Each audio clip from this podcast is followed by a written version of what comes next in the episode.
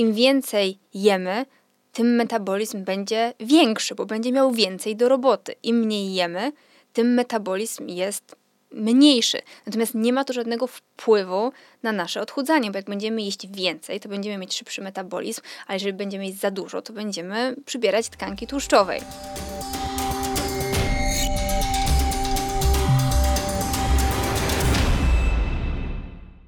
Partnerem odcinka jest jedna mila, meeting lekki i atletyczny. To jedyna taka impreza dla biegaczy amatorów, na której każdy może sprawdzić się na bieżni i wystartować wraz z gwiazdami polskiego sportu, m.in. Marcinem Lewandowskim czy Anitą Włodarczyk. Meeting jednej mili odbywa się w Warszawie i w Poznaniu. Najbliższa edycja już 17 września na stadionie Posir Golęcin w Poznaniu. Do wyboru macie kilka dystansów. 5 km, jedną milę w randze amatorskich mistrzostw Poznania, sztafety 4 razy 400 metrów, a dla najmłodszych biegi dzieci. Zapisy trwają do 10 września. Z kodem RACEPACE pisane łącznie otrzymacie 10% zniżki na wszystko. Szczegóły i zapisy na www.jednamila.pl Dziesiąta edycja 10 września 10 km. Bieg przez most może być strzałem w dziesiątkę. Partnerem dzisiejszego odcinka jest organizator imprezy Bieg przez most.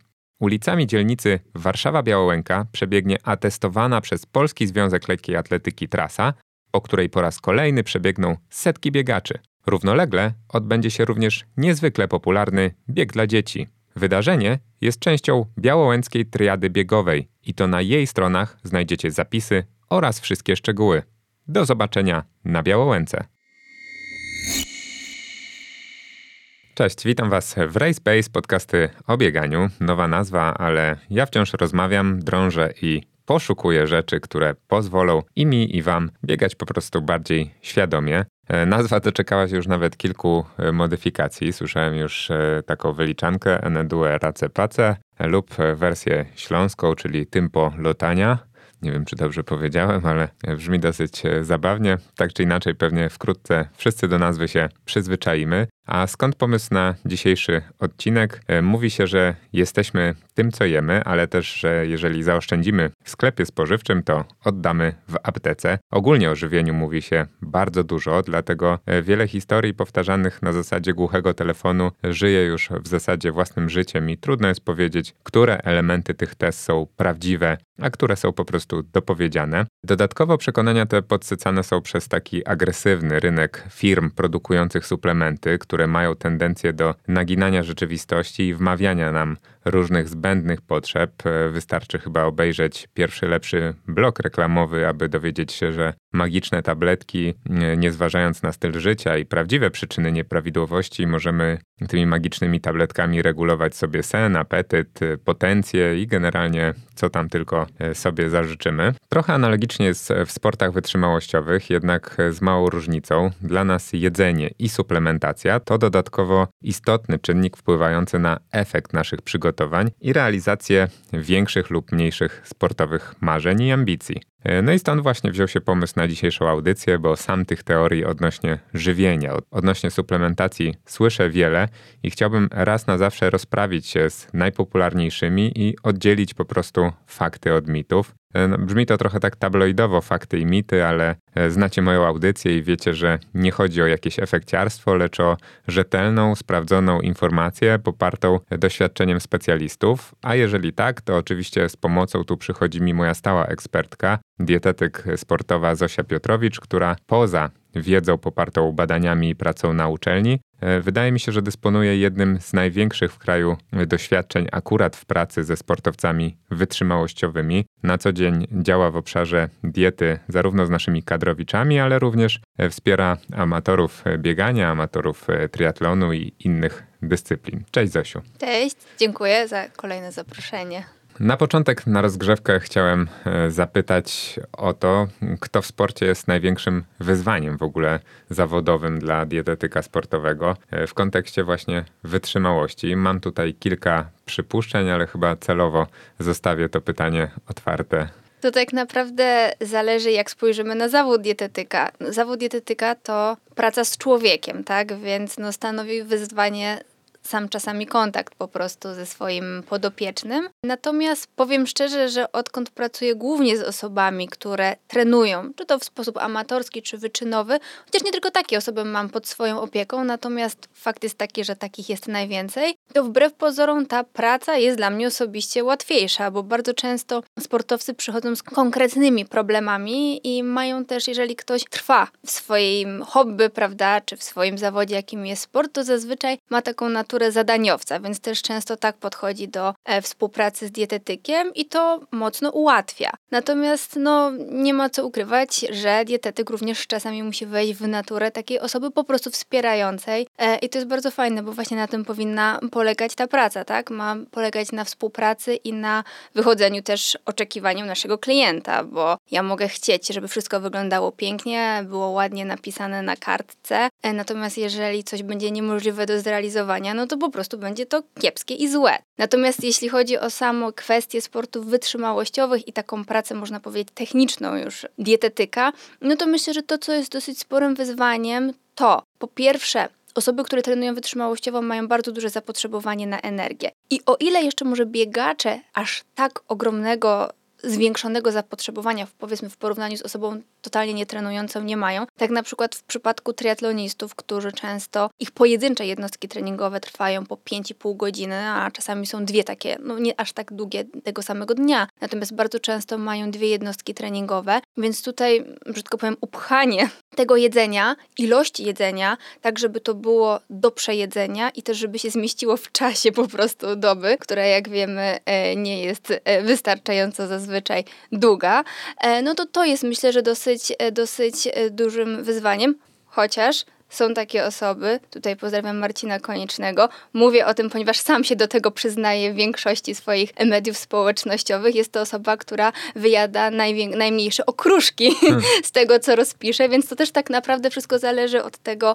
e, no, od naszych indywidualnych jakichś tam mm, potrzeb, prawda, i predyspozycji. Marcin, który był gościem tutaj podcastu, on już aktualnie przeszedł na biegową stronę, więc pewnie już nie ma tak dużego tego problemu. Śmiesznie to zabrzmiało, co powiedziałaś, że trudno coś przejeść, czyli rozumiem, że śniadanie od 8 do 12 trwa, tak, potem e, trening, potem, e, potem obiad, a tak e, już zostawiając suche żarty na boku, to ile właśnie tak rekordowo taki triatlonista potrafi kalorii musieć przyjąć w treningu dziennie? Oj, to bardzo różnie, ale... Mm, no ale taki z, twoje, z twoich doświadczeń zawodowych, taki maks, jaki ci się Kilka tysięcy, tak? Cztery tysiące, pięć tysięcy i zdarza się... To też zależy od masy ciała. Natomiast, no zdarza się, no jeżeli zobaczymy sobie na przykład na taki typowy trening biegowy, osoby ważącej powiedzmy, nie wiem, 70 kg, e, mężczyzny, który biega godzinę, no to powiedzmy ten wydatek, e, w zależności oczywiście od tempa tego biegu, no będzie powiedzmy od 500 tam powiedzmy do 800-900 kilokalorii. Natomiast no teraz weźcie sobie pod uwagę to, że na przykład przykład triatloniści potrafią jeździć na rowerze. Owszem, jazda na rowerze jest trochę mniej e, pochłaniająca energię niż samo bieganie,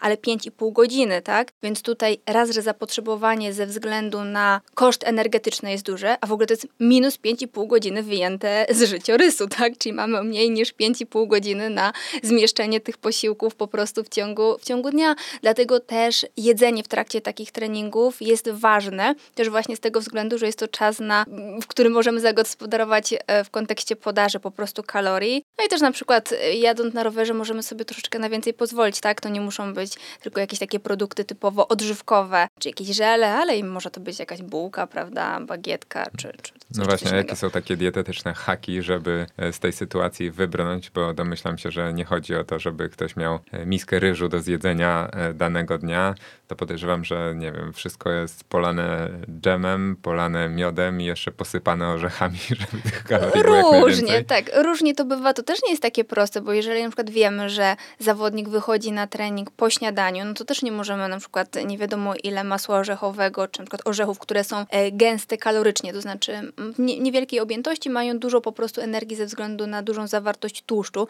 Też nie możemy sobie pozwolić na e, władowanie tego nie wiadomo ile, no bo przewód pokarmowy będzie obciążony, no i trening po prostu będzie, e, może się skończyć źle, mówiąc, e, mówiąc w skrócie źle pod względem żo- problemów żołądkowo-jelitowych. Więc natomiast faktycznie no tutaj dodawanie e, małych objętościowo, ale wysokokalorycznych składników jest właśnie dobrym rozwiązaniem, tak? Czyli jakieś tam masło orzechowe, jakieś orzechy. Kolacje zazwyczaj wtedy mogą być takie bardziej bogate w tłuszcz. To nie chodzi o to, że to ma być ten niezdrowy tłuszcz, ale no wiadomo, że już zazwyczaj wtedy nie wykonujemy e, żadnych jednostek treningowych, więc możemy sobie zrobić coś takiego bardziej powiedzmy e, wysokokalorycznego, z mniejszą obawą, że gdzieś nam to po prostu mm, zaszkodzi. Wiesz co, będę przechodził do tematu naszego odcinka, dlatego że wbrew pozorom e, na samym początku, jak sobie pomyślałem o o tych teoriach, to pomyślałem, że będzie ich kilka, ale e, w rzeczywistości przychodzi mi do głowy w sumie bardzo dużo, jak się nad tym e, zastanowiłem. E, ja właśnie wypisałem sobie trochę takich teorii, które są powszechne, a co do których ja zawsze miałem większe lub mniejsze wątpliwości. Słuchacze muszą od razu w tym miejscu wybaczyć taki subiektywny wybór, ale po prostu wszystkiego chyba nie da się omówić, no bo wiadomo, że mój podcast nie jest z gumy. Ja postarałem się wybrać z różnych szufladek takie, które słyszałem w życiu minimum pięć razy. Zosia, jesteś gotowa na taki test? Tak jest. No dobra, to zaczynajmy. Na początek e, wydaje mi się, że dobry taki temat początkowy, no bo motywacją większości osób w ogóle zaczynających przygodę z bieganiem jest odchudzanie. E, dopiero potem na bazie tego część z nas wpada w szpony biegoizmu, biegozy czy tam biegoholizmu, czyli tych ciężkich chorób z tendencją do nawracania. Jednak na tym pierwszym etapie wiele osób wyznaje zasadę, że są lepsze i gorsze metody spalania tkanki tłuszczowej, zależnie od intensywności. Co w rzeczywistości skuteczniej spala tkankę tłuszczową? Interwały, czyli krótko, ale intensywnie, czy e, długie wybiegania? Bo ja nawet słyszałem taką teorię, że powiedzmy tłuszcz zaczyna się spalać dopiero po pół godziny wysiłku. Jak jest w rzeczywistości? Bardzo popularna teoria, ale nie do końca faktycznie tak jest. Tak naprawdę to, co powinniśmy wybrać, jeśli chodzi o kwestię odchudzania, to taki wysiłek, który będzie generował większy deficyt energetyczny, czyli po prostu to, co więcej spala kilokalorii. Najprościej, jeżeli idziemy na trening, ubierzmy zegarek, e, który mierzy poziom spalanych kalorii, czy nie wiem, nawet aplikacja w telefonie, żeby nam oszacowała to. A one to e, robią w miarę dokładnie? To wszystko opiera się na dużym szacunku, tak? Więc nie jest to dokładny pomiar. Dokładny pomiar mielibyśmy, gdybyśmy e, zrobili badanie w laboratorium fizjologicznym i biegalibyśmy w masce, która mierzy, ile wydalamy e, dwutlenku węgla, ile przyjmujemy tlenu. No ale umówmy się, no nikt ale pewnie byłaś przy takich... nie robi w takich e, warunkach, tak nie biega. No tak, ale pewnie byłaś przy takich badaniach. Tak. Możesz to porównać z zegarkami, to ten błąd jest, nie wiem, bardziej 5%, 10% czy może 30%. No właśnie tutaj też się nie da tego porównać z tego względu, że zazwyczaj, e, jeżeli jesteśmy w laboratorium fizjologicznym, to robimy jakiś konkretny wysiłek fizyczny, jakiś test, tak? Czy to test do odmowy, czyli biegniemy dopóki nam już sił e, nie, nie wystarczy, czy jakieś konkretne założenia. I nie zawsze to ma się tak samo do naszych warunków takich e, faktycznych, terenowych. Natomiast tak naprawdę nie ma to większego znaczenia. Mogę powiedzieć ze swojego własnego doświadczenia, mm, ponieważ no ja też muszę od swoich e, osób, z którymi współpracuję, wiedzieć, ile mniej więcej spalają mówiąc potocznie, e, kalorii podczas wysiłku fizycznego, żeby mogła im dobrać odpowiednio, mm, powiedzmy, dietę, tak? Więc ja korzystam właśnie z pomiarów z zegarków. Biorę pod uwagę to, że jest to szacunek. Jest to szacunek, który e, może być niedokładny, natomiast no i tak jest to jeden z najlepszych, najlepszych metod, która jest w stanie nam po prostu powiedzieć, ile mniej więcej ten deficyt wynosi. I powiem szczerze, że zazwyczaj w takim ogólnym dniu, rozrachunku w ciągu dnia czy tygodnia to jak najbardziej ma przełożenie. Więc tak, uważam, że spokojnie możemy bazować na tym, co pokazuje nam zegarek. Oczywiście biorąc pod uwagę, że jeżeli, nie wiem, chcemy schudnąć, zegarek pokazuje, że spalamy, to być może gdzieś troszeczkę to przeszacowaliśmy, tak? Więc po prostu trzeba kontrolować swoją masę ciała. Natomiast wracając do tego, co bardziej spala e, właśnie tkankę tłuszczową, czy interwały, czy E, długie wybieganie, to tak jak powiedziałam, to co robi większy deficyt energetyczny. I tak naprawdę trudno spalać tkankę tłuszczową w trakcie wysiłku fizycznego. Jak biegamy, to korzystamy z różnych źródeł energii. Jest to glikogen, który jest zmagazowany w naszych mięśniach, jest to glukoza, która pływa w naszej krwi, jest na przykład z spożytego jakiegoś tam mm, pokarmu, który e, zjedliśmy wcześniej lub w trakcie wysiłku. Może to być tłuszcz, ale uwaga, ten tłuszcz, który znajduje się w mięśniach, czyli triglicerydy wewnątrzmięśniowe i może być to oczywiście wolne, mogą to być wolne kwasy tłuszczowe, czyli te kwasy tłuszczowe, które po prostu krążą w naszej krwi. ale niekoniecznie one muszą być z tkanki tłuszczowej. One też mogą być z pokarmu, który zjedliśmy jakiś czas temu. I teraz w zależności od intensywności tego biegu będzie nasz organizm preferował któreś z tych źródeł. Im bardziej intensywnie, tym bardziej ten glikogen. Natomiast tak naprawdę w praktyce nie powinno nas to jakoś specjalnie interesować z tego względu, że ważne jest to, ile tej energii łącznie tracimy. Bo najlepiej spalamy tkankę tłuszczową, jak śpimy bądź siedzimy. Im mniejsza intensywność, tym bardziej organizm sobie czerpie właśnie z tych tłuszczów energię. Natomiast ogólny wydatek w trakcie siedzenia czy leżenia, no umówmy się, że jest niewielki, więc co z tego, że tkanki tłuszczowe organizm sobie czerpie, jak tak naprawdę uszczupla jej bardzo w niewielkim stopniu. Natomiast jak my sobie wytworzymy deficyt energetyczny w trakcie np. biegania, to potem organizm musi sobie go w jakiś sposób odbudować, prawda? I wtedy korzysta też z tkanki tłuszczowej. Więc naprawdę nie musimy się zagłębiać tutaj w jakieś tajniki fizjologii, tylko po prostu biegajmy, twórzmy ten deficyt energetyczny i nie martwmy się, ta tkanka tłuszczowa będzie nam się zmniejszała. Czyli e, nie ma to generalnie znaczenia, czyli pierwszy mit, można powiedzieć, odhaczony. To teorię można w takim razie, jeżeli chodzi o rozróżnienie, e, wrzucić między bajki. Jestem ciekaw, czy tak będzie z drugim, bo wiele osób też uważa, że uprawianie sportu bez suplementacji jest e, mniej skuteczne. Ja wiem, co mówią dietetycy, wiem, co tam rekomenduje WHO i tak dalej, że zbilansowana dieta jest najważniejsza i wszystko można samemu uzupełnić, ale jestem ciekawy, jak z Twojego doświadczenia jest tym w praktyce, bo pewnie mało kto z nas ma tą dietę idealną, taką jak WHO i dietetycy rekomendują. Czy osoby jedzące tak z grubsza, powiedzmy rozsądnie, ale nie przykładające do tego na co dzień aż tak specjalnej wagi, czy taka osoba, która nie ma generalnie problemów zdrowotnych, dobrze się czuje, ma energię do ćwiczeń i e, ma w porządku badania krwi, powinna mimo to pomagać sobie suplementacją w momencie, kiedy zaczyna regularnie ćwiczyć lub regularnie ćwiczy? To zależy, czym nazwiemy suplementy, bo jeżeli na przykład mówiąc o izotonikach, napojach węglowodanowych, żelach, mamy na myśli, że są to suplementy, bo jakby co do zasady to są suplementy, no to tak, jeżeli trenujemy szczególnie... To nie jest bardziej taka żywność funkcjonalna? No tak, jest, żywność dla sportowców, natomiast wbrew pozorom, jakbyśmy tak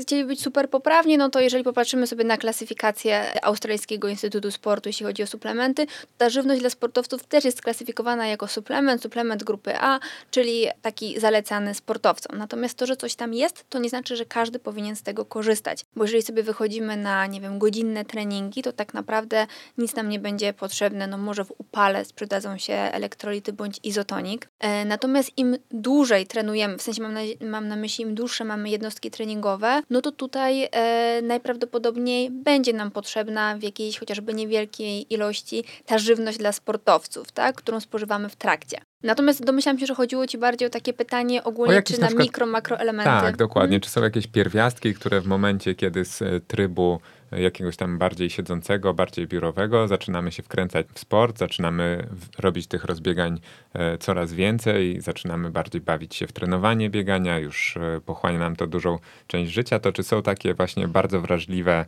historie typu, nie wiem, magnez, żelazo, coś tam, które e, moglibyśmy powiedzieć, że prawie na pewno w ciemno powinniśmy zaczynać podjadać, jeżeli mocniej się po prostu w to bawimy. Raczej nie, bo to wszystko zależy. Jeżeli oczywiście wraz e, z wzrostem objętości naszego planu treningowego, no zwiększamy, wiadomo, że wtedy zwiększa się zapotrzebowanie na energię, czyli na jedzenie. Jeżeli zwiększamy odpowiednio tą ilość jedzenia i to jedzenie jest różnorodne, co mam na myśli różnorodne? To nie chodzi o to, żeby chodzić, nie wiem, z tabelą wartości odżywczych, tak i każdy posiłek, który jemy, rozbierać na czynniki pierwsze, a jeżeli będziemy stosować je po prostu do takich głównych zasad, jakim jest to, że tak naprawdę w naszej diecie i tak bazą powinny być warzywa i owoce różnorodne, bo to one będą, one mają mało energii, dostarczają dostarczają mało energii, z kolei dostarczają bardzo dużo mikro i makroelementów, tak? czyli witamin, e, związków mineralnych, e, antyoksydantów, które w diecie sportowca są bardzo ważne. E, oprócz tego, że jeżeli jemy produkty pełnoziarniste, no również będziemy dostarczać i sporo błonnika, i też przykład żelaza, e, magnezu e, i witamin z grupy B. Jeżeli jemy źródła białka, i tutaj mam na myśli zarówno tego roślinnego, jak i zwierzęcego, no to również tutaj nie powinniśmy mieć żadnych problemów. Więc jeżeli stosujemy się powiedzmy do takich ogólnych zasad wytycznych, to raczej nie. To, na co warto zwrócić uwagę, ale to nie tylko jeżeli jesteśmy sportowcem. Raczej w naszej po prostu e, diecie niedoborowej jest e, witamina D3. Ona po prostu, no, e, nie jesteśmy w stanie jej spożywienia przyjąć tyle, aby spełnić e, nasze wymogi po prostu naszego organizmu, więc tutaj suplementację e, powinniśmy przyjmować. No oczywiście możemy sobie zrobić badanie poziomu witaminy D3 i na podstawie tego wyniku e, dobrać odpowiednią dawkę suplementacyjną, ale powiedzmy między 800 a 2000 jednostek to jest tak no, jakby zalecana norma. A ta zalecana norma dotyczy całorocznego spożywania witaminy, czy raczej tylko w tych e, sezonach, kiedy słoneczka jest mniej za oknem? No właśnie, teoretycznie, jakby według wytycznych e, zaleceń, e, suplementację witaminy D3 powinien stosować każdy w sezonie jesienno-zimowym.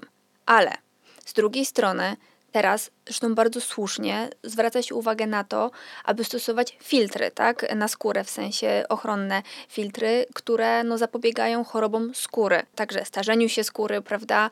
A jeżeli się smarujemy tymi filtrami, to uniemożliwiamy syntezę witaminy D3.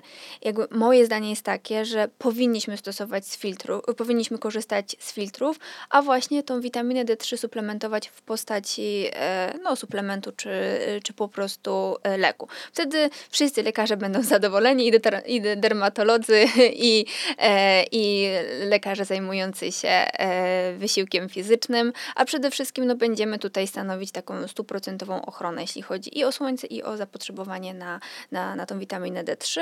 I druga rzecz, która jest niedoborowa, teoretycznie jesteśmy w stanie ją dostarczyć wraz z dietą, bo są to kwasy omega-3, więc no, jeżeli będziemy jeść, mówi się, że dwie porcje tłustej ryby morskiej w ciągu tygodnia, e, to powinniśmy e, tutaj dawkę tego EPA i DHA, czyli tych kwasów tłuszczowych e, omega-3 dostarczyć.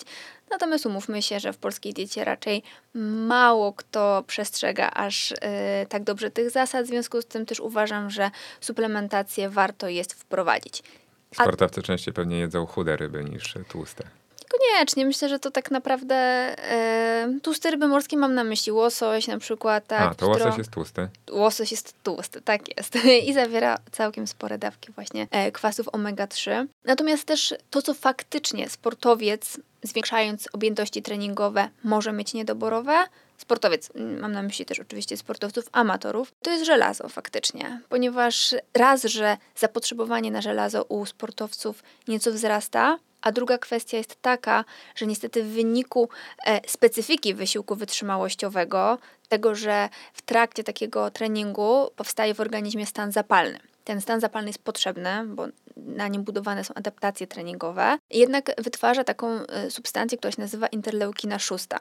I ta interleukina powoduje wzrost innego hormonu, hepcydyny w naszej wątrobie, który reguluje e, wchłanianie żelaza. Im więcej hepcydyny, tym mniej żelaza się wchłania. No i niestety po treningu nawet przez 6 godzin możemy mieć utrudnione wchłanianie żelaza. W związku z tym tutaj warto badać poziom ferytyny i tutaj nawet akurat wyjątkowo w tej kwestii normy takie dla osób nietrenujących, a trenujących się różnią, ponieważ ferytyna u osób trenujących powinna być wyższa, ona powinna oscylować przynajmniej w okolicach 35, a nawet zaleca się, żeby było to nieco, nieco więcej. Dlatego tutaj to jest taki, można powiedzieć, mały punkt e, faktycznie zapalny, który, na który powinny zwrócić uwagę osoby trenujące. Ja się zatrzymam jeszcze przy jednym punkcie, żeby nadać szczegółowości tutaj jeszcze bardziej naszej rozmowie, mianowicie przy zapotrzebowaniu na e, białko, bo powiedziałaś, że nie jest jakimś wielkim problemem, żeby to białko uzupełnić. Zresztą zrobiliśmy wspólnie taki odcinek też, e, jeżeli ktoś byłby zainteresowany o, e, o różnych typach tak diety, między innymi wegetariańskiej, wegańskiej, gdzie, gdzie zawsze to białko się pojawia na czerwono i możecie tam sobie różne też rzeczy stamtąd się dowiedzieć. Natomiast teraz chciałbym cię poprosić jeszcze o takie porównanie, bo chciałbym się dowiedzieć, czy to jest prawda, że nie jest ono, to białko, tak istotne w przypadku sportów wytrzymałościowych, jak w przypadku sportów e, siłowych i czy to oznacza, że my biegacze ogólnie możemy w większości po prostu skupić się na takiej diecie węglowodanowej? Nie, nie jest to prawdą. Białko jest potrzebne każdemu i fakt jest taki, że osoby trenujące wytrzymałościowo również mają zwiększone zapotrzebowanie na białko. E, jeżeli chcielibyśmy tutaj poznać e, wartości, to zawsze mówimy o wartościach w przeliczeniu na kilogram masy ciała.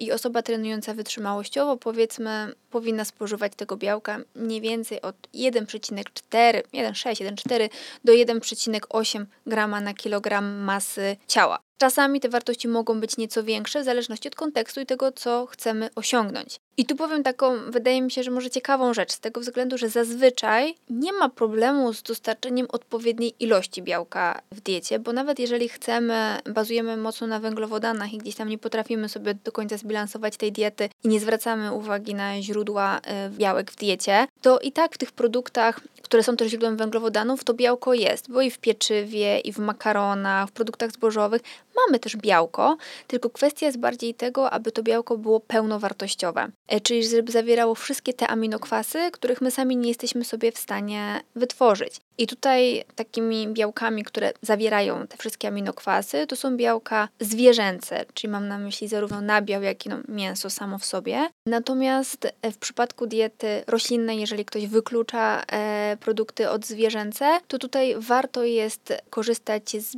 źródeł białka w postaci strączków, tak, czy jakichś tam przetworów ze strączków, e, czy na przykład tofu. I warto jest też zwrócić uwagę na kompozycję takich posiłków, bo zazwyczaj jest tak, że brakuje nam jeden, w tych produktach brakuje albo jest niewystarczająca ilość tylko jakiegoś tam jednego konkretnego aminokwasu. I zazwyczaj jest tak, że tego, czego brakuje właśnie tym powiedzmy strączkom, to jest w dobrej ilości, jeśli chodzi o produkty zbożowe i na odwrót, więc łatwo, warto łączyć po prostu te produkty zbożowe z strączkami e, i wtedy wszystko jest w porządku.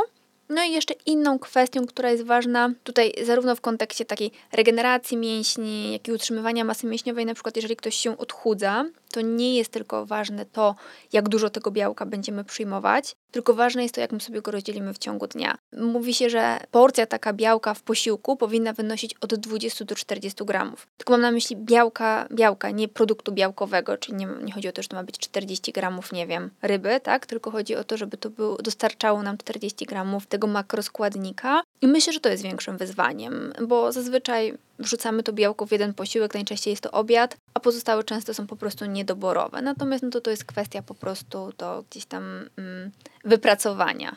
Zastanawiam się, czy nasz organizm jest w stanie nam w tym pomóc. E, może to będzie śmieszne pytanie, może trochę e, głupie, ale funkcjonuje też takie powiedzenie, taka teoria, że e, jeżeli mamy na coś smaka, to być może nasz organizm sugeruje nam w ten sposób, że powinniśmy zjeść jakiś produkt lub grupę produktów, dlatego że właśnie mamy deficyt czegoś, co się w nim znajduje. Że na przykład, nie wiem, mam super ochotę na paprykę, to może oznaczać, że e, nie mam e, witaminy C na przykład, tak? I mój organizm w ten sposób e, daje mi to do zrozumienia, że powinienem tej papryki się najeść i wszystko będzie ok.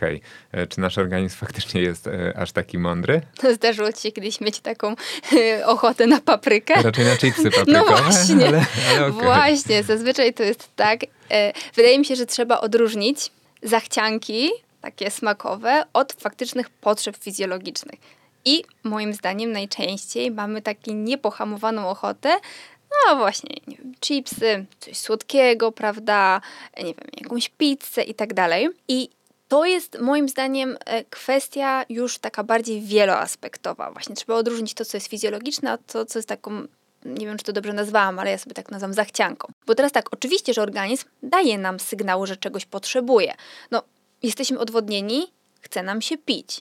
Najedliśmy się chipsów solonych, albo zjedliśmy pizzę, albo kebaba, które, albo kebaba, które miały dużo soli. W naszym organizmie tego sodu zaczęło przybywać w płynach ustrojowych. Organizm stwierdził, o nie, nie, za dużo, musisz się napić i mnie rozcieńczyć, prawda? Więc również wtedy mamy, zresztą to chyba często zauważamy, tak, że po czymś słonym chce nam się pić. Druga kwestia jest taka, nie jedliśmy przez długi okres czasu, parę godzin, zaczyna nam burczyć w brzuchu i jesteśmy głodni. Czyli jest to sygnał od naszego organizmu, że słuchaj, ale pasowałoby, żebyśmy, żeby, żebyś mi coś dostarczył. Chociaż nawet tutaj czasami możemy wpaść w pewną pułapkę. Znaczy pułapkę. To jest może bardziej taka ciekawostka, bo jakby jasnym jest to, że nasz apetyt regulowany jest krótkoterminowo, czyli no po prostu mamy pusty żołądek, pojawiają się hormony i sygnały właśnie z przewodu pokarmowego do naszego mózgu, że trzeba coś zjeść. Natomiast jakby tak długotrwale nasz apetyt, głód, potrzebę zjedzenia reguluje również poziom tkanki tłuszczowej. Co to oznacza? Tkanka tłuszczowa e, wytwarza leptynę. I to jest taki hormon, który jest hormonem mówiącym, jakby jest sygnałem o tym, że jeżeli mamy dużo tej leptyny, to powinniśmy mieć hamowany głód. I to jest jakby taka naturalna obrona naszego organizmu, że jeżeli masz mało tkanki tłuszczowej, to jest mało leptyny i w związku z tym skłania cię to do poboru pokarmu. Natomiast jeżeli masz dużo tkanki tłuszczowej, to tak naprawdę tej leptyny jest wtedy więcej i to nam hamuje to łaknienie. I to powinno tak wyglądać, czyli osoby teoretycznie, nie wiem, otyłe powinny mieć zmniejszone łaknienie. Natomiast istnieje coś takiego, znaczy istnieje coś takiego, przypuszcza się, że istnieje coś takiego jak leptynooporność, czyli mm, taka sytuacja, że mimo, że ta leptyna jest, ona po prostu nie działa tak, jak powinna. I stąd też na przykład osoby z nadwagą wcale nie mają tego poczucia takiego hamowania, prawda, łaknienia. Natomiast to jest fizjologia. Natomiast moim zdaniem to, że mamy ochotę na chipsy słone, czy że mamy ochotę, nie wiem, na e, kebaba, na pizzę, na czekoladę, to jest bardziej kwestia wieloaspektowa, czyli ma podłoże nasze psychiczne, naszych przyzwyczajań, tego, co lubimy, że chcemy sobie w jakiś sposób sprawić przyjemność, niż to, że nasz organizm tego aktualnie potrzebuje ale mogę się mylić. Trochę zeszliśmy na temat e, masy ciała, e, bo powiedziałaś e, o tych osobach, które mają więcej tkanki tłuszczowej, o, o takich, które mają mniej, a wielu moich gości, trenerów, uważa, że ogólnie największym ogranicznikiem w rozwoju takiej ogólnej populacji osób biegających jest masa ciała i dla dużej części biegaczy myślących o poprawie wyników, to właśnie powinien być taki pierwszy krok w stronę po prostu e, szybszego trochę biegania, jeżeli tego chcą oczywiście. No i tutaj e, pytanie, czy szczuplejszy biegacz oznacza szybszy biegacz? Jeśli wyizolujemy sobie to pojęcie, to faktycznie tak. No, Im mniejsza masa ciała, tym teoretycznie powinniśmy biegać szybciej. Natomiast musimy pamiętać, że to, czy my biegamy szybciej, jest tutaj również wieloaspektowe. To znaczy, jeżeli na przykład nieprawidłowo dążymy do tej niskiej masy ciała, czyli bardzo restrykcyjnie się odchudzamy, krótkim okresie czasu chudniemy, to sam ten proces może wywołać niepożądane efekty. No, może na przykład doprowadzić do jakichś niedoborów, spowodować kontuzję, przemęczenie, nawet prowadzić do przetrenowania, tak? Po, po, oczywiście w taki pośredni sposób. Więc tutaj e, jakby odpowiadając na pytanie, czy mniej znaczy szybciej, no teoretycznie, fizjologicznie tak, ale już biorąc pod uwagę cały proces, no to niekoniecznie. Wszystko zależy też oczywiście o jakim stopniu mówimy, tak? Jeżeli mamy osobę z nadwagą czy otyłą, to na pewno zdecydowanie bardziej pomoże jej to, że zmniejszy trochę swoją masę ciała, niż nie wiem, kupi lepsze buty z płytką karbonową, czy nie wiem, zacznie e, jeść e, w trakcie treningów, czy nie jeść w trakcie treningów, tak? To na pewno zdecydowanie pomoże bardziej to, że ogólnie zmniejszy swoją masę ciała. Natomiast jak już mówimy przykład o osobach już wyjściowo szczupłych, gdzie jeszcze bardziej chcemy zmniejszyć ten poziom tkanki tłuszczowej, no to musimy się liczyć z tym, że konsekwencje mogą być też zdrowotne więc e, moim zdaniem tutaj trzeba zawsze znaleźć złoty środek. A ja też współpracowałam z osobami, które mimo zwiększenia nieco masy ciała, to były osoby, które były już no, no, no, no mocno szczupłe, i tak poprawiały swoje życiówki, ponieważ miały więcej mocy do treningu, więcej siły, w związku z tym były w stanie wykonać lepsze jednostki treningowe, co się potem przełożyło na efekt końcowy w postaci szybszego po prostu e, ukończenia mm, jakiegoś biegu, tak. Ten wniosek i ten przykład, który podałaś, powinniśmy jakoś, nie wiem, nie wiem jak to zrobić w formie podcastu, ale podkreślić na czerwono. E, może gdzieś tam e, w opisie odcinka go uwydatnię, bo to jest chyba dosyć częsty taki populacyjny problem tak jak powiedzieliśmy, część osób e, nie zmniejsza tej masy ciała i to jest ich problemem, ale duża osób, duża część osób, jak już zacznie, to podobnie jak właśnie z tym uzależnieniem od biegania, e, wpada w to na tyle mocno, że zawsze wydaje się e, mało i potem tę granicę łatwo jest przekroczyć. Dużo też mitów, zmieniając temat, narosło wokół suplementacji kreatyny. Jedni sądzą, że to jest e, absolutnie zbędne w sportach wytrzymałościowych, inni, że e, jednak skuteczne. Jak wygląda prawda o popularnej na miejskich siłowniach, osiedlowych siłowniach? Już w sumie nie ma osiedlowych siłowni, ale kiedyś jak były, to się na kreatynę mówiło kredka. Jak to w kontekście sportów wytrzymałościowych wygląda? Kreatyna ma zastosowanie w wielu sportach, natomiast faktycznie chyba najmniejsze w sportach typowo wytrzymałościowych, czyli mam na myśli, nie wiem, maratończyków e, czy biegaczy ultra, choć też z pewnymi wyjątkami. To, dlaczego kreatyna e, jest stosowana w sportach siłowych, może trochę mieć odzwierciedlenie, gdzie by się tutaj przydała w sportach wytrzymałościowych. Bo co powoduje kreatyna? Powoduje wzrost beztłuszczowej masy ciała, wzrost masy mięśniowej, ale to nie jest tak, że nam nagle namnażają się komórki mięśniowe. Natomiast powoduje to, że zwiększa się retencja wody też w tkance mięśniowej, przez co one są większe. I tutaj może być troszeczkę, e, można to wykorzystać nieco w sportach wytrzymałościowych, w tym aspekcie, że jeżeli na przykład, nie wiem, planujemy e, zawody, bądź, nie wiem, wyjeżdżamy na jakiś obóz, który będzie w wysokich e, warunkach, jeśli chodzi o temperaturę, e, to tutaj to uwodnienie po prostu lepsze organizmu może troszeczkę zwiększyć tolerancję na upał. Natomiast nie traktowałabym tego jako, A nie w wiem, kontekście od... takiego startu docelowego, jak wiemy, że czeka nas start w takich warunkach, nie wiem, jak teraz na przykład maratończycy na Mistrzostwach Świata, gdzie tam podobno była no, niesamowita paruwa, e, jeżeli chodzi o temperaturę, chyba 38 stopni, tam w, to oczywiście w południe, oni w południe nie biegli, ale takie skrajne warunki, to suplementacja kreatyny przed byłaby dobrym pomysłem dla kogoś, czy raczej nie? To znaczy... Żeby więcej wody złapać. Są lepsze suplementy, które pozwalają na jeszcze większą retencję wody w organizmie, na, natomiast mam na myśli glicerol, natomiast ma on plusy i minusy. Może powodować po prostu problemy żołądkowo-jelitowe, w związku z tym bardzo trzeba być ostrożnym, jeśli chodzi o jego stosowanie jest to jakby w pewien sposób, ma to takie działanie kreatyna, ma, ma takie działanie, natomiast też nie uznawałabym jej za jakąś, nie wiem, mm, odkrycie roku, tak, jeśli chodzi o e, nawodnienie, bo jeśli prawidłowo nawodnimy się też przed startem i kilka dni przed startem, to to też będzie dawało dobry efekt. Jeśli chodzi ogólnie o suplementację kreatyną, to ona ma działanie tak zwane pleiotropowe, czyli to nie jest tylko kwestia naszej wydolności, ale i nawet uważa się, że kreatyna może pozytywnie wpływać na nasz mózg. W związku z tym to nie jest tak całkowicie bezzasadne, jeśli chodzi o suplementację u wytrzymałościowców. Natomiast tutaj dam jeszcze porównanie, bo my najczęściej właśnie mówimy tak, kreatyna no to albo na siłowni, albo e, no właśnie gdzieś tam w sportach wytrzymałościowych, a tak naprawdę największe e, znaczenie kreatyna będzie miała w sprintach, bo kreatyna to nie tylko kwestia budowy masy mięśniowej, ale kreatyna to przede wszystkim szybka dostawa energii. To znaczy, my zawsze korzystamy, jeśli chodzi o energię, z cząsteczki ATP. Z biologii na pewno każdy pamięta. To jest cząsteczka, która bezpośrednio daje nam energię i możliwość skurczu mięśnia. Natomiast tego ATP jest zmagazynowane tylko troszkę w naszych komórkach i wystarcza no dosłownie na mikrowysiłek, tak, jeśli chodzi o czas trwania. Więc trzeba go po prostu cały czas uzupełniać, cały czas stwarzać warunki do tego, żeby to ATP powstawało.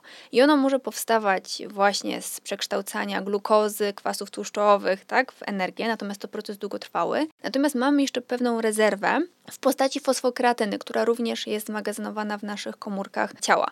W związku z tym suplementacja kreatyny może zwiększyć tą pulę tej fosfokreatyny. Natomiast to będzie przydatne bardziej w sprintach albo na przykład w takich wysiłkach typu start-stop, czyli u piłkarzy, u siatkarzy, tam gdzie mamy e, bardzo krótki, szybki wysiłek, e, bieg, tak, e, wysiłek i potem chwila przerwy. W związku z tym tą kreatynę można stosować, jeśli chodzi o sporty wytrzymałościowe, natomiast nie uznawałabym jej za suplement pierwszego, najważniejszego wyboru, a jeśli już, to w troszeczkę innej, mm, jakby innym sposobie suplementacji niż na przykład w sportach siłowych. W sportach siłowych e, raczej popularne jest tak zwane ładowanie kreatyną, czyli przez krótki okres czasu duże dawki, a potem dawka podtrzymująca.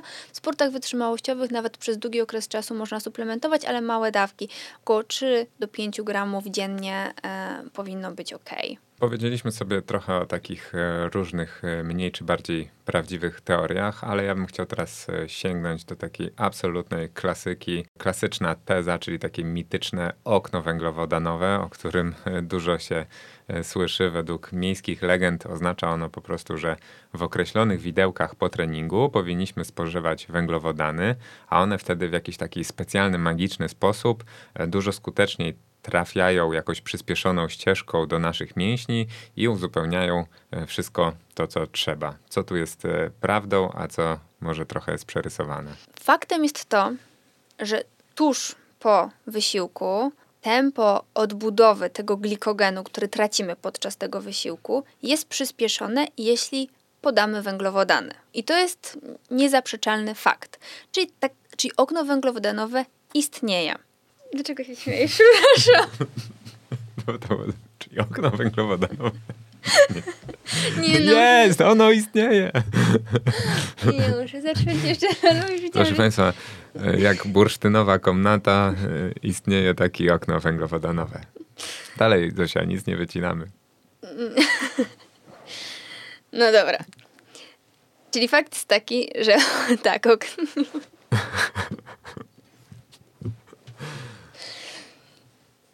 No już teraz nie wiem, od czego ja mam zacząć. Możesz nie wycinać, tylko ja teraz się pogubiłam w swoich zeznaniach. Nie, dobra. Fakt na, razie, jest... na razie potwierdziłaś, że istnieje. Tak. E, powiedziałaś, że faktycznie e, jest ten magiczny sposób, kiedy węglowodany są lepiej przyswajalne, a ile ono trwa? Czy to jest 15, 20, 30 minut i potem się zamyka? Nie, no właśnie, są dwa fakty. Pierwszy jest taki, że okno węglowodanowe istnieje, czyli godzinę, jeżeli podamy do godziny, powiedzmy e, po wysiłku węglowodany proste, no to szybciej się nam będzie odbudowywał ten glikogen mięśniowy. Natomiast drugi fakt jest taki, że jeżeli będziemy jeść normalnie, normalnie mam na myśli, czyli to będzie dieta e, wysokowęglowodanowa, taka jaka powinna być powiedzmy w przypadku osób aktywnych fizycznie, to glikogen zdąży się odbudować powiedzmy w przeciągu 24 godzin. Więc teraz to, czy my to okno węglowodanowe powinniśmy wykorzystywać, zależy przede wszystkim od tego, ile treningów mamy w ciągu dnia, bądź tam w przeciągu dwóch dni. Bo jeżeli trenujemy raz dziennie o stałej porze, powiedzmy, czyli zawsze rano albo zawsze po południu, to raczej nie musimy tutaj stosować żadnych e, takich specjalnych zabiegów na przyspieszenie odbudowy tego glikogenu. Natomiast jeżeli mamy dwa treningi w ciągu dnia, u biegaczy zdarza się to rzadziej, chociaż też e, są takie plany treningowe, gdzie trenuje się dwa razy dziennie.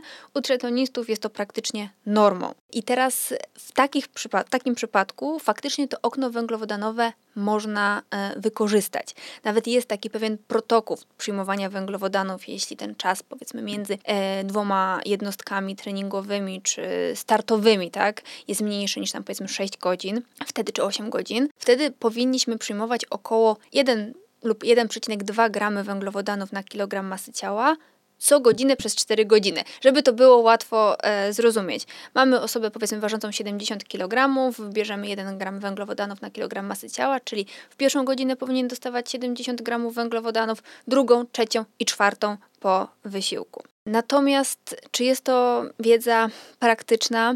Moim zdaniem nie, bo weźmy pod uwagę, że jeżeli jesteśmy, a myślę, że większość takich osób nas słucha, czyli no, amatorów na często wysokim poziomie, czy nawet zawodowców, ale prowadzących normalny tryb życia, to czy my jesteśmy w stanie codziennie wykonywać takie zabiegi, że przez 4 godziny będziemy tylko w pracy ładować sobie te dawki węglowodanów? E, no raczej jest to trudne do odzwierciedlenia w rzeczywistym warunkach po prostu naszego życia. E, natomiast można sobie wykorzystać pewne aspekty tego. Ja na przykład robię to w ten sposób, że jeżeli wiem, że zawodnik ma dwie jednostki treningowe i zależy mu na tym, żeby na obu jednostkach być w pełni naładowany, tak? To wtedy po prostu faktycznie jako wprowadzam szybko posiłek potreningowy, który składa się wtedy tylko z węglowodanów, czyli nie z białka i z węglowodanów, tylko powiedzmy, nie wiem, jakaś tam bagietka z dżemem i z bananem, różne to mogą być produkty i to jako w pierwszej kolejności, a potem pozwalam tej osobie no, odżywiać się normalnie, pamiętając o to, żeby jakby zawartość węglowodanów w tych posiłkach też była wysoka. Więc tutaj e, no, możemy sobie pewne rzeczy po prostu wykorzystywać tak, aby można było to dopasować do naszego życia potwierdziliśmy absolutny klasyk. E, okno węglowodanowe istnieje. Zaraz dowiemy się, e, czy jest też e, bursztynowa komnata, gdzie jest ulokowana oraz gdzie się znajduje w zasadzie oraz kto tak naprawdę zabił Kennedy'ego, więc pozostańcie z nami. Dziesiąta edycja 10 września 10 kilometrów. Bieg przez most może być strzałem w dziesiątkę. Partnerem dzisiejszego odcinka jest organizator imprezy Bieg przez Most. Ulicami dzielnicy Warszawa-Białołęka przebiegnie atestowana przez Polski Związek Lekkiej Atletyki trasa, po której po raz kolejny przebiegną setki biegaczy. Równolegle odbędzie się również niezwykle popularny bieg dla dzieci. Wydarzenie jest częścią białołęckiej triady biegowej i to na jej stronach znajdziecie zapisy oraz wszystkie szczegóły. Do zobaczenia na Białołęce. Partnerem odcinka jest jedna mila, meeting lekki i atletyczny. To jedyna taka impreza dla biegaczy amatorów, na której każdy może sprawdzić się na bieżni i wystartować wraz z gwiazdami polskiego sportu, m.in. Marcinem Lewandowskim czy Anitą Włodarczyk. Meeting jednej mili odbywa się w Warszawie i w Poznaniu. Najbliższa edycja już 17 września na stadionie Posir Golęcin w Poznaniu. Do wyboru macie kilka dystansów. 5 km, jedną milę w randze amatorskich mistrzostw Poznania, sztafety 4 razy 400 metrów, a dla najmłodszych biegi dzieci. Zapisy trwają do 10 września. Z kodem RACEPACE pisane łącznie otrzymacie 10% zniżki na wszystko. Szczegóły i zapisy na www.jednamila.pl Wracamy po krótkiej przerwie. E, jedziemy teraz e, klasykami. No to kolejny, chyba najbardziej znany mit dotyczący e, żywienia, już nie tylko w sporcie, ale ogólnie szeroko. Mówi się przykładowo o jedzeniu po godzinie 18, gdzie metabolizm ma zwalniać, ale ciekawe mnie też w ogóle zagadnienia związane ze spożywaniem na noc. Czy pory jedzenia mają jakiekolwiek znaczenie? Wspomniałaś o tym, że po 18 nasz metabolizm zwalnia. E, nie ma czego, znaczy, oczywiście jest coś takiego jak większy, szybszy metabolizm i wolniejszy metabolizm, należy, natomiast zależy od tego, co my zjemy, bo wydaje mi się, że nie do końca wszyscy rozumiemy, czym ten metabolizm jest. Metabolizm to jest jakby taki proces, podczas którego przekształcane jest właśnie te białka, węglowodany, tłuszcze, czyli substraty energetyczne, w energię. Czyli im więcej jemy, tym metabolizm będzie większy, bo będzie miał więcej do roboty. Im mniej jemy, tym metabolizm jest mniejszy. Natomiast nie ma to żadnego wpływu na nasze odchudzanie, bo jak będziemy jeść więcej, to będziemy mieć szybszy metabolizm, a jeżeli będziemy jeść za dużo, to będziemy przybierać tkanki tłuszczowej. W związku z tym jakby nie, metabolizm nasz jest zależny od tego, co my robimy i co my jemy. Natomiast jeśli chodzi o pory posiłków, to zależy. To znaczy, mm, na pewno jeżeli właśnie, tak jak wcześniej wspomniałam, osoba e, trenuje dwa razy dziennie, to pewnie te, to, znaczy to te pory posiłków mają w jakiś sposób znaczenie. No, pora posiłku na przykład, nie wiem, przedtreningowego ma znaczenie, tak, bo nie możemy zjeść za późno i nie możemy zjeść za wcześnie, tak, bo jak zjemy za późno, to będziemy mieć problemy żołądkowo-jelitowe, jak zjemy za wcześnie, to będziemy głodni, nie będziemy mieć energii na ten trening, powiedzmy, tak, więc w tym kontekście tak. Natomiast jeżeli chodzi o jedzenie po 18, to dlaczego to zależy? Nie ma żadnego problemu, jeżeli powiedzmy ktoś powinien jeść 2000 kalorii w ciągu dnia, to czy zje ostatnie 400 kalorii o 17, 19 czy 21, nie będzie to miało znaczenia. Natomiast jeżeli komuś pozwala to regulować w ten sposób pobieranie pokarmu, bo często jest tak, że ten wieczorny czas jest taki już bardziej luźniejszy, a wtedy się siada przed telewizorem, można coś przekąsić, chipsy, Cały dzień się głodziłem, a, tak, a po to, żeby w końcu otworzyć tą paczkę chipsów, nie? Więc jeżeli faktycznie e, dzięki temu po prostu, że sobie postawimy tą barierę, nie wiem, nie jemy do, po 18 czy po 19 i przez to nie będziemy nadmiernie jeść, no to faktycznie to będzie miało znaczenie, to nam pomoże schudnąć, tak? Natomiast nie ma to znaczenia w kontekście takim fizjologicznym. Wow, to byłem pewny, że obalimy ten mit, a tu jednak e, jest ziarnko prawdy i niejedzenie po 18 może w jakiś sposób pomóc. Nie, no tak. No, fajne. Dobra, jedziemy dalej, bo tych historii mam jeszcze trochę. Każdy z nas, który siada gdzieś tam do świątecznego stołu, każdy z nas biegaczy mam na myśli, e, siada do świątecznego stołu z ciocią lub e, babcią, za każdym razem razem e, słyszy nie tylko to, że mizernie wygląda i że jest za chudy, ale często też to, żeby przestał tyle biegać, bo zniszczy sobie kolana. To oczywiście e, wszyscy wiemy, że jest e, gruba nieprawda, bo zasadniczo nasze stawy lubią chyba ruch z tego, co słyszałem i tak się też regenerują w pewien sposób, odbudowują, niszczą, żeby się odbudować i tak dalej, i tak. Jednak e, zastanawiam się, czy faktycznie nie warto suplementować i wspomagać tego procesu kolagenem, jedzeniem kolagenu.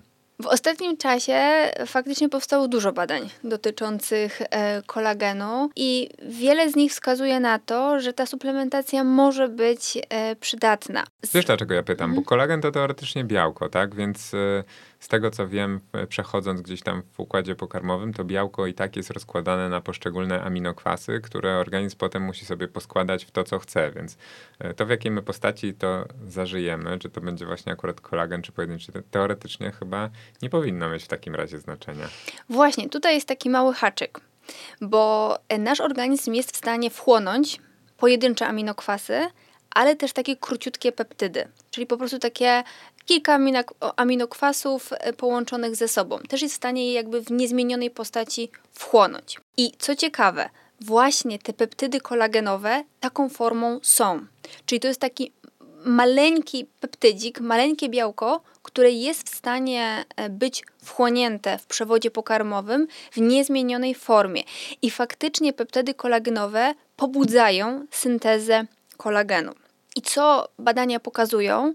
Że mogą one właśnie zmniejszyć tą bolesność kolan, czy na przykład mogą pomóc zregenerować jakiś tam uszkodzony, nie wiem, staw, tkankę yy, w wyniku kontuzji. Natomiast tutaj powinno się w pewnym protokole taki kolagen przyjmować. To znaczy, przede wszystkim przed treningiem, z tego względu, że jeżeli to są jakieś, no bo kolagen działa na jakieś struktury, powiedzmy, chrząstki, kostne, prawda, na skórę również, tak, ale tutaj mam na myśli bardziej sport, a nie e, kwestie beauty. E, w związku z tym e, powinno się go suplementować przed treningiem, z tego względu, że po prostu trening jakby bardziej mm, powoduje większe ukrwienie danej tkanki i wtedy jest większa szansa, że ten kolagen tam po prostu się przedostanie. Natomiast jeżeli chodzi o jakość tych badań, to tutaj te badania moim zdaniem nie są jeszcze do końca, nie można jednoznacznego wniosku e, wyciągnąć, e, natomiast trzeba poczekać na jakieś większe rekomendacje. Natomiast faktycznie istnieją takie badania, co może sugerować, że będzie to przydatne, więc wcale bym nie wykluczała go jako suplement mało sensowny. Tylko, że przynajmniej w tych badaniach, które ja miałam okazję się z nimi zapoznać, ta dawka kolegonu była dosyć wysoka, jeśli chodzi o suplementację, bo to było około 20 gramów e, na dzień, więc to tutaj też y, trzeba to zweryfikować, jeśli chodzi o preparat, tak, który przyjmujemy. A ile jest w takiej standardowej kapsułce? Nie wiem, trudno mi jest powiedzieć, to trzeba byłoby popatrzeć, tym bardziej, że teraz ja ostatnio zauważyłam wysyp w ogóle kolagenu jako suplementu, więc, e, więc tutaj e, myślę, że jest dużo różnych preparatów, które by należało, należało wziąć pod lupę, jeśli chodzi na przykład o taki kolagen na skórę, bo tutaj też te badania wskazują, że może pomóc, jeśli chodzi o elastyczność skóry, tak, więc tutaj e, te kwestie też mogą być przydatne i tutaj się wydaje, że mniejsze dawki już mogą być e, skuteczne, tak, więc warto e, zwrócić uwagę na kolagen, natomiast nie można przyjąć, że jest to suplement, który będzie jakimś game changerem. Satysfakcjonuje nas taka odpowiedź, ale teraz przejdziemy do kontrowersji. E, zawsze na, na koniec największe fajerwerki, więc e, wsadzam tutaj e, kij w mrowisko, bo mój trener Marcin Nagórek w jednym z ostatnich odcinków mówił, że treningi maratońskie, mam na myśli takie długie akcenty, warto robić bez żeli, bez odżywiania, aby przygotować organizm do czerpania z rezerw. E, on twierdzi, że na poziomie takiego amatorskiego biegania, jak na przykład moje, raczej nie ma problemów z przyjmowaniem żeli w takich ilościach, e, jak robią to e, biegacze i trening jelita można sobie zrobić tak wybiórczo raz czy dwa, ale generalnie więcej da nam właśnie takie bieganie, że tak powiem, na sucho na deficytach. E, pamiętam, że po tym podcaście rozkręciła się dyskusja pod, e, pod jednym z wpisów dotyczących tego, a adwersarzem Marcina był tam e, biegacz i dietetyk Michał Płecha. Pozdrawiamy cię, Michał, i jestem tutaj ciekawy, po czyjej ty staniesz stronie i jakie ty masz doświadczenia w tej materii. No nie, ale mnie wkopałeś. I Marcina i Michała znam, więc tutaj nie wiem, na której linii chcesz mi zagrozić. Mówiłem, że wsadzam kij w mrowisko. Nie. Radź sobie. Myślę, że tutaj trzeba wyjaśnić, żeby zrozumieć, trzeba wyjaśnić dwa, te, te dwa aspekty, czyli trening jelita i trenowanie z niską dostępnością e, glikogenu czy tam węglowodanów, bo tutaj o tych dwóch rzeczach powiedział Marcin. I teraz tak, trening jelita, po co jest potrzebny? Bo jakby, bo ja rozumiem, że Marcin jakby absolutnie nie kwestionuje tego, że w trakcie już tego e, biegu e, maratońskiego naszego, czy to półmaratonu czy dłuższego, no w trakcie startu po prostu, e, te węglowodany powinniśmy przyjmować. Tak, on jedynie powiedział, że tak. z jego praktyki mm. trenerskiej, jeżeli jest to zazwyczaj w praktyce przy amatorach e, jeden, dwa żele, nie wiem, na godzinę, e, no to rzadko zdarzają się sensacje żołądkowe, tak, i, i raczej ten, ten trening jelita aż tak dużo nie pomoże, natomiast to, że będziemy faktycznie na tych długich wybieganiach mieli niską dostępność energii, może wpłynąć pozytywnie na sam proces treningowy i adaptacji organizmu. No właśnie, tylko tu jest takie pytanie, dlaczego ten powinien y, nasz zawodnik ma jeść tylko dwa żele w trakcie, y, w trakcie startu, bo to akurat udowodniono i to też udowodniono w badaniach, że tak powiem, terenowych, czyli podczas maratonów na przykład maratonu w Kopenhadze, że e, przyjmowanie większej ilości węglowodanów sprzyja szybszemu ukończeniu tego maratonu. I teraz, jeżeli no, maraton tutaj myślę, że mało kto z nas jest go w stanie przebiec poniżej 2,5 godziny, tak? Więc, a w ogóle no, powyżej już 2 godzin, jeżeli trwa wysiłek, to tak naprawdę e, powinniśmy, powinniśmy, no jakby rekomenduje się przyjmowanie od powyżej 60 gramów węglowodanów na godzinę e, wysiłku. Czyli przyjmując, że jeden żel ma około 30 gramów, dajmy na to węglowodanów, no to na godzinę dwa żele, czyli powiedzmy już na te 3 godziny te 6 żeli. Ja mówię żele, ale to nie muszą być żele, tak? Tylko tak, żeby było łatwiej to po prostu zobrazować. Powinien przyjmować. I tutaj akurat nie zgodzę się z tym, że każdy jest w stanie to przyjąć, bo e, zazwy- no, być może ja mam po prostu taką grupę, tak? Bo do mnie się zgłaszają te osoby, z, e, z którymi, e, które mają te problemy żołądkowo-jelitowe. I tutaj właśnie ze względu na to, że nie są w stanie przyjmować takich ilości. I to jest kwestią indywidualną, natomiast można to wypracować, ponieważ zazwyczaj to, co nas blokuje w trakcie wysiłku fizycznego, to po pierwsze mniejszy przepływ krwi przez jelita, w związku z tym one gorzej pracują, więc też gorzej wchłaniają, ale też ilość tych, e, liczba tych receptorów, które my mamy w przewodzie pokarmowym. I teraz im dieta jest bardziej wysokowęglowodanowa, tym tych receptorów jesteśmy w stanie sobie nagromadzić po prostu więcej. I również to spożywanie w trakcie treningu, w trakcie wysiłku uczy pracę jelit właśnie z pokarmem, tak, w trakcie wysiłku fizycznego. Więc tutaj owszem, no jeżeli ktoś pewnie będzie przyjmował jeden żel na pół maratonu, w sensie na, na, na, na połowę swojego dystansu, no to pewnie tych problemów żołądkowo-jelitowych nie będzie miał, ale być może większe e, korzyści będzie czerpał, jak będzie brał więcej tych węglowodanów. Więc to jest jakby jedna rzecz, którą jednak trzeba moim zdaniem wytrenować. Natomiast e, to, co Marcin mówił, że to korzystanie z tych rezerw, tak, to jest tak zwany trening z niską dostępnością węglowodanów. I faktycznie jakby jego celem jest to, aby jakby zmobilizować organizm do wykorzystywania tłuszczów, e, no i jako paliwo energetyczne i zmniejszyć e, zależność od węglowodanów. I tutaj tak naprawdę mamy różne metody treningowe, jeśli chodzi o ten efekt, bo to nie musi być tylko niejedzenie w trakcie e, wysiłku, ale to może być na przykład trening na czczo, e, to może, to może być mm, trenowanie dwa razy dziennie i inne efekty będziemy tutaj mieć, ponieważ na przykład trening na czczo czyli po przebudzeniu, bez jedzenia, powoduje, że my nie mamy rezerw glikogenu wątrobowego. A ten glikogen wątrobowy często jest tą blokadą, glikogen z wątroby może łatwo przejść do krwiobiegu i na przykład zasilić nasz mózg, tak? Czyli on też będzie nas blokował przed tą ścianą maratońską, która gdzieś tam między innymi jest spowodowana tym, że nagle wpadamy w dużą hipoglikemię. Z kolei na przykład trenowanie dwa razy w ciągu dnia spowoduje, że pierwsza jednostka wyczerpie nam e, te zasoby glikogenu i potem jak nie będziemy dostarczać tych węglowodanów, no to przystąpimy do drugiej jednostki właśnie e, bez tego glikogenu z kolei mięśniowego. Natomiast jakby nie ma co się e, tutaj sprzeczać, że efekt fizjologiczny faktycznie występuje, tak? Czyli jakby faktycznie nieprzyjmowanie tych węglowodanów będzie powodowało jakby mm, takie wzmocnienie tej sygnalizacji w organizmie y, i ukierunkowanie na gdzieś tam wykorzystywanie tych tłuszczów. Czyli fizjologicznie to działa. Natomiast pytanie jest inne, czy to będzie działało w praktyce i czy to spowoduje, że my szybciej ukończymy te nasze zawody, bo tutaj już z kolei trochę brakuje tych badań, takich właśnie, jak ja to nazywam badaniami terenowymi, w sensie nie w y, laboratorium fizjologicznym, tak, tylko takich faktycznie i szczególnie u elity, prawda, czy u osób wysoko wytrenowanych, bo tutaj już nie możemy jednoznacznie powiedzieć, że to przynosi, przynosi jakiś efekt. E, nie mówię, że go nie ma.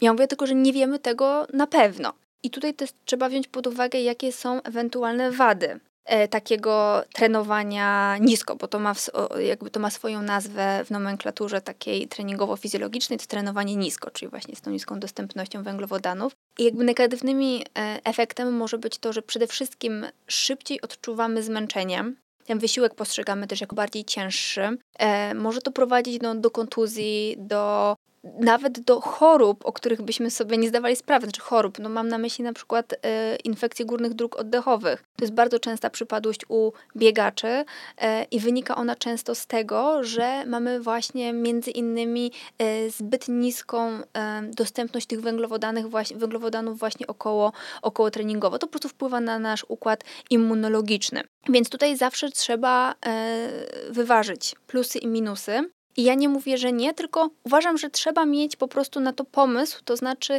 kiedy taki trening e, można wprowadzić. I uważam, że dietetyk nie powinien sam o tym decydować, trener nie powinien sam o tym decydować, zawodnik sam nie powinien o tym decydować, powinna to być jakaś gdzieś tam praca e, zespołowa. No i wydaje się, że mm, jeżeli ktoś by faktycznie chciał korzystać z takiej metody treningowo-żywieniowej, to raczej to trenowanie bez dostępności węglowodanów powinniśmy wprowadzać w przypadku niższych intensywności treningowych, czyli nie na jednostkach jakościowych, tylko bardziej na objętościowych, ale raczej na początku przygotowań czyli gdzieś tam na początku tego sezonu. Natomiast im jesteśmy bliżej BPS-u, im e, już te jednostki są bardziej intensywne, to raczej powinniśmy wybierać ten trening e, wysoki, wysoki czyli jakby z wysoką dostępnością węglowodanów. I tu musimy też jedną rzecz, no bo najwięcej tych longów mamy właśnie w tej drugiej części naszego e, przygotowania. I moim zdaniem wtedy właśnie jednak ten trening jelita powinniśmy wprowadzić. Czyli tak reasumując, to jest moje zdanie, tak, że ten trening jakby nie jest bezzasadny,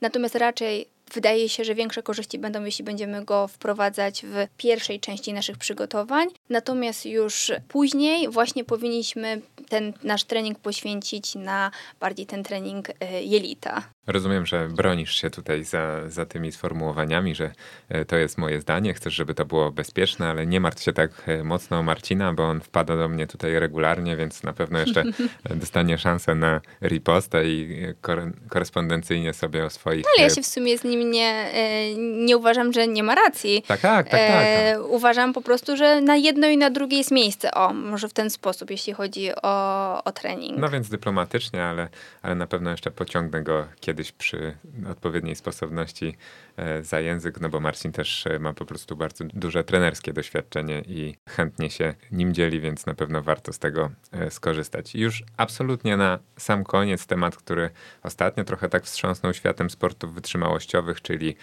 doping nie będzie jednak o świadomym zażywaniu, takim jak ten medialny triatlonista, lecz którego miałem na myśli, lecz e, o tłumaczeniach sportowców, e, że coś tam e, wpadło im do izotoniku, do białka lub było na przykład w szmince, bo i takie tłumaczenia były. Czy w praktyce faktycznie takie rzeczy się zdarzają? No bo to wszystko tak brzmi trochę jak science fiction, a zastanawiam się, czy to właśnie nie są takie, wiesz, bajki na potrzeby tego, czy faktycznie my, biegacze, wiesz, dla nas amatorów pewnie e, nie byłby to aż tak duży problem, ale po prostu nie chce mi się wierzyć, że e, takie popularne jakieś tam suplementy, izotoniki czy inne rzeczy mogą być e, zanieczyszczone. W praktyce to się naprawdę zdarza? Tak, zdarza się, oczywiście. Spożywanie każdego suplementu niesie ze sobą ryzyko przyjęcia środków niedozwolonych. Natomiast oczywiście nie można też popadać w skrajność. Najczęściej doping możemy znaleźć, czy tam substancje zabronione, tak? Możemy znaleźć w, e, na przykład w spalaczach tłuszczu, bo faktycznie producent chciałby, nie ma naturalnych sposobów, które by mogły przyspieszyć to spalanie tkanki tłuszczowej w postaci jakiejś tam tak, suplementu, tak? W związku z tym mogą być tam dodawane jakieś, e, jakieś substancje niedozwolone. I często się, znaczy często, jakby jest ryzyko, że mm, producent nie napisze, że to się znajduje, albo na przykład napisze do użytku, nie wiem, do badań na przykład, tak? Takie etykiety też, też się zdarzają. Natomiast, czyli tak, największą jakby mm, powinniśmy zachować ostrożność przyjmując jakieś spalacze tłuszczu, e, jakieś przedtreningówki, to jest najbardziej e, ryzykowne. Natomiast, e, no jeżeli ktoś interesuje się bardziej światem sportu, to może też dotarł do takich informacji, że zresztą sam zainteresowany o tym mówił, czyli Kamil Majchrzak, nasz tenisista, gdzie e, faktycznie e, wykryto u niego środki niedozwolone i on udowodnił, że te środki znajdowały się w izotoniku.